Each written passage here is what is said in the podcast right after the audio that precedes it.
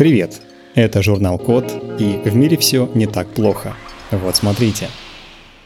Изобрели бетон, который может очищать воздух в подземных тоннелях. Из-за большого количества машин в городах плохой воздух, особенно в подземных автомобильных тоннелях. Воздух в них просто плохо циркулирует и полон выхлопных газов. Чтобы он перестал быть таким, ну то есть таким плохим, Ученые из Южной Кореи придумали фотокаталитический бетон, который удаляет с дорог мелкие твердые частицы из выхлопных газов автомобилей.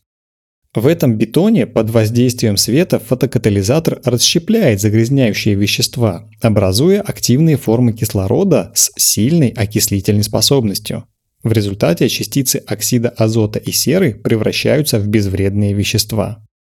В мае 23 года фотокаталитический бетон нанесли на внутренние стены туннеля подземной дороги Банпа в Сеуле.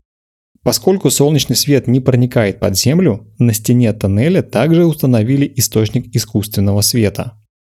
В течение 24 часов уровень концентрации оксидов азота снизился примерно на 18%.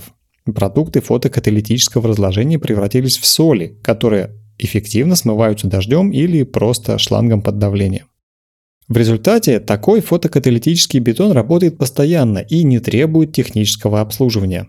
Хотя это очень впечатляющие результаты, фотокатализаторы, к сожалению, еще не скоро станут применять в строительстве повсеместно. Все дело в высокой стоимости производства.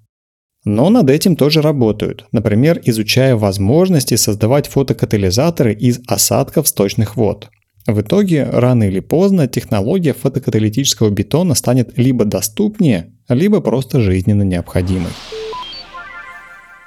На этом все. Спасибо за внимание. Заходите на сайт thecode.media и подписывайтесь на нас в социальных сетях. С вами был Михаил Полянин.